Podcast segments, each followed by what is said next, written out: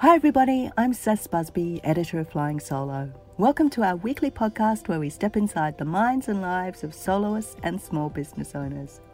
Today's guest is Katrina McCarter. Katrina is a best selling author, an international speaker, an award winning business owner, and Australia's number one expert on marketing with no money.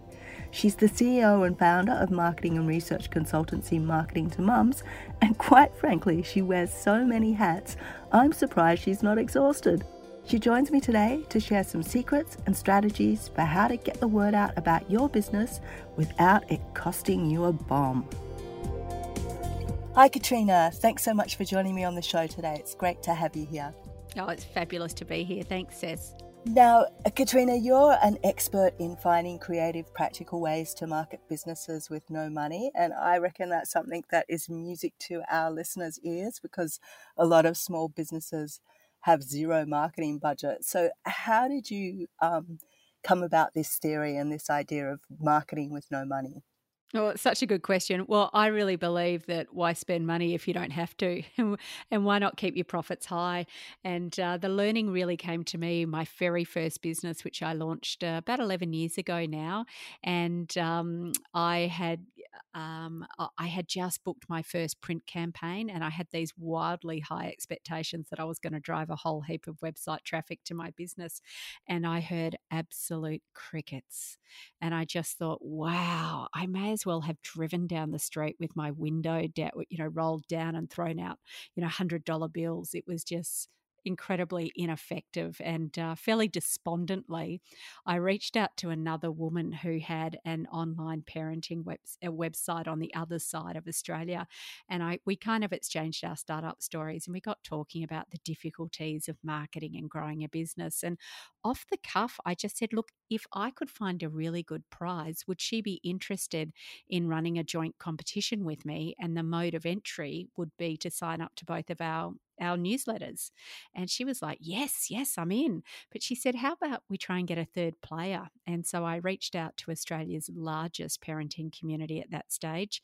And I said, Look, if I got a really good prize, would you come on board? And to my surprise, she actually said yes. And over the next 10 days, we ran a joint competition and I added seven and a half thousand new members to my database within 10 days. And that just completely blew my mind because all that it cost me was $50 for some graphics and some time spent to negotiate and organize and organize the competition. And I guess to put that in into some perspective, if I had done that as a paid advertising activity, it would have cost me about $10,000 to to get, you know, seven, seven and a half thousand new subscribers. So this was just a mind blowing moment for me. And I really, from then, started experimenting with different ways to grow and market your business that didn't cost anything. And that's something that I've really stayed true to in the decade or so since I've been in business. So that moment was a real game changer for you, and you were able to see that partnerships, I guess, were one of the ways forward to be able to get some traction for your business without having to cough up lots of dosh. Absolutely. Like I really learned for me uh, after I did it the first time, I went, wow, this is something that I could replicate over and over again. And I used that same strategy, and I and I collaborated with another um, uh, organization each month that that shared the same target audience as me but wasn't in direct competition with me. And it enabled me to over the next 5 years to grow a community of 150,000 mums across Australia. So I never spent more than $300 a month on marketing activities and most of that was paying for graphics. So I can absolutely say it worked so, if I'm a small business owner, where do I start? I noticed you mentioned competitors then, which might often um, people might shy away from that, but sometimes you're it's that keep your enemies close kind of a little bit like I, I, what i found was like yes we did share the same target audience and yes we were we kind of had some overlap but we also had some differences um, in our service offering as well and we had this belief we shared the same ethic in in the sense and the same value that there was enough for all to go round and so from that perspective i was working with really like-minded business owners so there was there was a degree of comfort in doing so And so, is that um, one of the first things that a business owner might need to think about? Who else is kind of in my space, has the same kind of ethos as me, and would make for a good partner, and we can get together? Yeah, kind of. I look. I look for three principles. Firstly, that um, there's the same target audience, but not in direct competition. That would be the first thing. The second thing is I'm looking for that mutual exchange of value. It needs to be kind of feel fair and equal for both parties. And then thirdly, I'm looking to make sure that there's shared or, or we share the same ethics and values. So, uh, so that we do business in the same kind of way. That's that's always what I look for in terms of the what a what a successful partnership partnership looks like. But in terms of where you'd start, Cec, I'd probably say I, I would first want to know what are your business objectives? What is it that you're trying to achieve? Because partnerships can be used in so many different ways. If you don't know what it is that you're trying to achieve, you're going to waste heaps of time. So, straight up, I want to know what I want to achieve first. And then I want to kind of work out what is it that I've got to play with. And um, I call that my asset audit. What are the things that might be valuable to other businesses that I might want to collaborate with? Um, and then I want to have a look at like who might make a good partner for me. Um, where is their alignment, um, and uh, that that might help me get what I'm trying to get done done.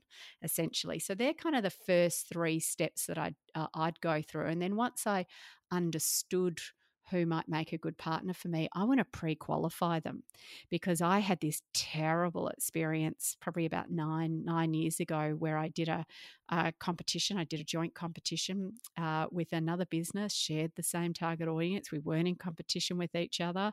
And, um, you know, there was a great mutual exchange of value. And we ran a competition at the very end. She started spamming all the new sign-ups like about two or three times a day and that just wasn't Oh, in no. keeping yeah it wasn't in keeping with the way that i communicated with my community and boy did they let me know that i made a mistake so that taught me a really valuable lesson and now i make sure that once i've got kind of my hit list of ideal partners i then start pre-qualifying them and i follow them and i start researching them i do some google uh, research on them because i want to know that there's no skeletons in the closet or and i want to check that they're you know, who wants to, you know, jump in and and collaborate with a business and then find that they've got this terrible shady past or something like that because you've spent a long time building up, you know, your reputation in your business. It can really come undone very quickly if you partner with the wrong people. So pre-qualifying a potential partner I think is vital. And so we've talked about partnerships, but what um what kind of role does the customer play in in your marketing? Because you know, word of mouth, eh, from my experience, is one of the best ways that a business can get um, the good word out about their business and can market successfully. A satisfied customer is a great advocate normally, and sometimes a disgruntled customer that you treat the right way can become an awesome advocate for your business too. So, do you also consider the customer when you're talking about marketing for no money? Absolutely. One of the best ways to market your business with no money is to use written testimonials. Um, what pe- because when people are researching and thinking about doing business with you, they're going off and doing their they're checking you out, they're researching you, and they're wanting to see what other people are saying about you. So if you can source really great written testimonials from your customers and you can amplify those so that they're easily accessible for people who might be checking you out. That is one of the most effective ways to market your business with no money. And in fact, in um, I've done a heap of research and I've had a look at this. We've done um, a survey of more than eighteen hundred consumers, and we asked them what was what had the most influence in terms of them making a purchase, whether it be a product or a service. And they said written testimonials. So um, that's something that I use a lot of. So I would um, not only source them, but I would have them go out on my social media like once a fortnight. Um, I would have them on my website. Um, if I've got a, a workbook or if I'm running a program, I would include written testimonials in there. Anything that is going out to prospective customers should include some written testimonials from your customers. So, what's the best way for a business owner to go about collecting those? Because sometimes, you know, business owners can be a bit shy about asking for positive feedback? That's such a good question. Um, there's a couple of different ways. Um, if you don't have any and you're kind of starting from ground zero, one of the ways that you could do that is part of a um, a survey that you put out to all your past clients or customers.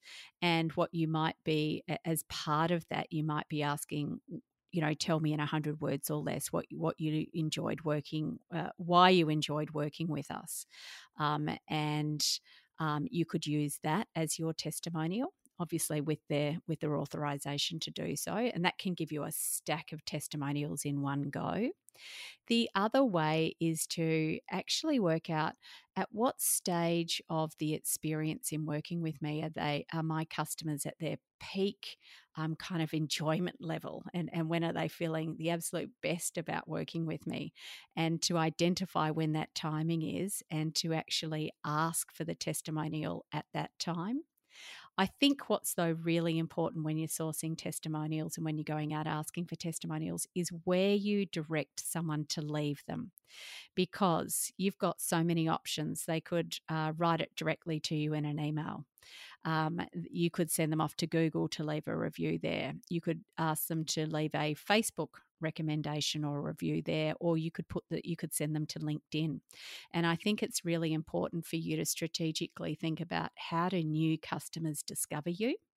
And if that's if they discover you on google then you want to make sure that when you're asking for testimonials from clients that you're directing them to leave a google review because what that's doing is it's building up your testimonials in the right location. Yeah so it's not necessarily about one platform being better than the other it's about like with any kind of social media, being at the the right platform for your audience. Absolutely. So, also, what about that um, customer experience element? Is yeah, is that something that that the, the businesses should be actively kind to like targeting and make to to try to make sure that they always deliver the best customer experience? Absolutely. So, what I say is if you've got a, a, really small marketing budget, one of the best things you can possibly do is look to exceed the customer the customer's experience because once you've exceeded the customer's experience, you will then have an army of people going out and talking about you really favorably. And I, would love to actually, um, you're making me think of a story that I'd love to share. Back in 2017, I uh, was speaking in the States and I took the family family over with me to LA and we were off to you know do universal studios and and disneyland and and we were searching for a family hotel and it was such it was so easy to find that the the number one uh, fam- family hotel in la is a place called the magic castle hotel and it's a really kind of basic kind of hotel. It's kind of 60s. It's had a lick of paint with lemon paint, but they do three things that are really cheap um, that ha- just make their customer experience for families just off the charts. So, the first thing they do is that they installed an old red rotary phone by the pool, and anyone can be lying, you know, you can be by the pool and you can jump out and you can pick up that red rotary phone, and it's the popsicle hotline. And when you pick up that phone, someone from the hotel will come running out and deliver you a nice ice cold icy pole for you to have while you're poolside and ev- every kid wants a go on on ringing the popsicle hotline. So that was the first thing they did. Um, the second thing they did is that they did away with um, uh, mini bars. You know how expensive mini bars are when you and when you're traveling with kids, you're trying to keep them out of the mini bar because you know you're going to have this big, huge bill at the end when you go down to pay. So they don't have mini bars there. What they do have is full size snacks freely available for anyone down in the lobby. So you can go and get any snacks you want at any time of day, unlimited for your family. So that can, that's you know parents love that because it saves them some money when their kids are feeling a bit snacky. And then the third thing they did that just sent their customer experience off charts that cost them next to nothing is that all laundry um, is free. So you can send down all the family's dirty clothes and it is laundered for you and it comes back beautifully gift wrapped and with a sprig of laund- of lavender. So it smells beautiful as well with a personal note from the, from the person who laundered your clothes for you. And so those three really simple things that really don't cost them a whole lot of money has made them the most talked about family hotel um, in in LA, and everyone wants to go there for this incredible customer experience, and it gets people talking. So, what is it I would say to anyone listening? What is it that you can do to absolutely exceed the customer experience? It really is just a little personalized touch that's going to get people talking about you. Yeah, how do you go that extra mile for the customer? Yeah, or the question would be, what is your popsicle hotline for your yeah. business? I'm sure my kids would love that hotel. I, I can't let them ever hear about it. well, listen, the rooms are super basic. It's just these three simple things they've done, and they're just the most talked about hotel around. so, what other kind of marketing tips would you give for business owners that have no money and they're wanting to get their story out there? They don't have money for a PR agent, for example, but they're wanting to get media coverage. How would you suggest they approach that? Oh, a great idea is to be a podcast guest, um, just like I am right now. No, it it uh, it can be a terrific way for uh, you to increase awareness about your brand or your service offering or your product um, by actually finding out which podcasts are talking to your ideal audience and can you pitch to that podcast host about being a guest on their show. Uh, so that that would be one way if you're looking for media. You could also actually look to be a media source for specific journalists. So again, think about who are the journalists that are speaking to your audience, and then get in contact and start developing a relationship with that journalist to let them know that you can be a source on you know four or five topics and list those out. Um, I've done that a, a, couple of times, and I've got a, a, some great relationships with some mainstream media who will ring me uh, for comments on particular articles that they might be writing. So that's another way which uh, where, where you could get media. And what about the brand story? Should should businesses have a strong brand story? Like, should they be able to reel off their origin tale and and be able to go in front of um, a journalist and go blah blah blah this is me and this is why my business is important. Absolutely. So to me um, so what we know particularly if you are trying to appeal to women and a, a lot of businesses are um, because they're they're such um, a financially attractive market. Here in this country uh, mothers for instance are responsible for 132 billion dollars in spending every year. So a lot of people want to get mum's attention. Well, women connect really well with stories. So the most important story a business can share is is as you said, that origin story, that brand story. And it's more than a who we are and what we do. What what people want to see and what they connect with is what makes you special? What makes you different? Because people choose you for your differences, not because you're the same as everyone else. So it's really an opportunity to demonstrate your passion and and the and to highlight those things that make you different and make you special. And lastly, could I ask there um, if a business owner's been listening to this and they've got a, a lot of great ideas from you, where should they start? What's the what how will they be able to know what's the best tactic for them? Yeah, absolutely. Great question.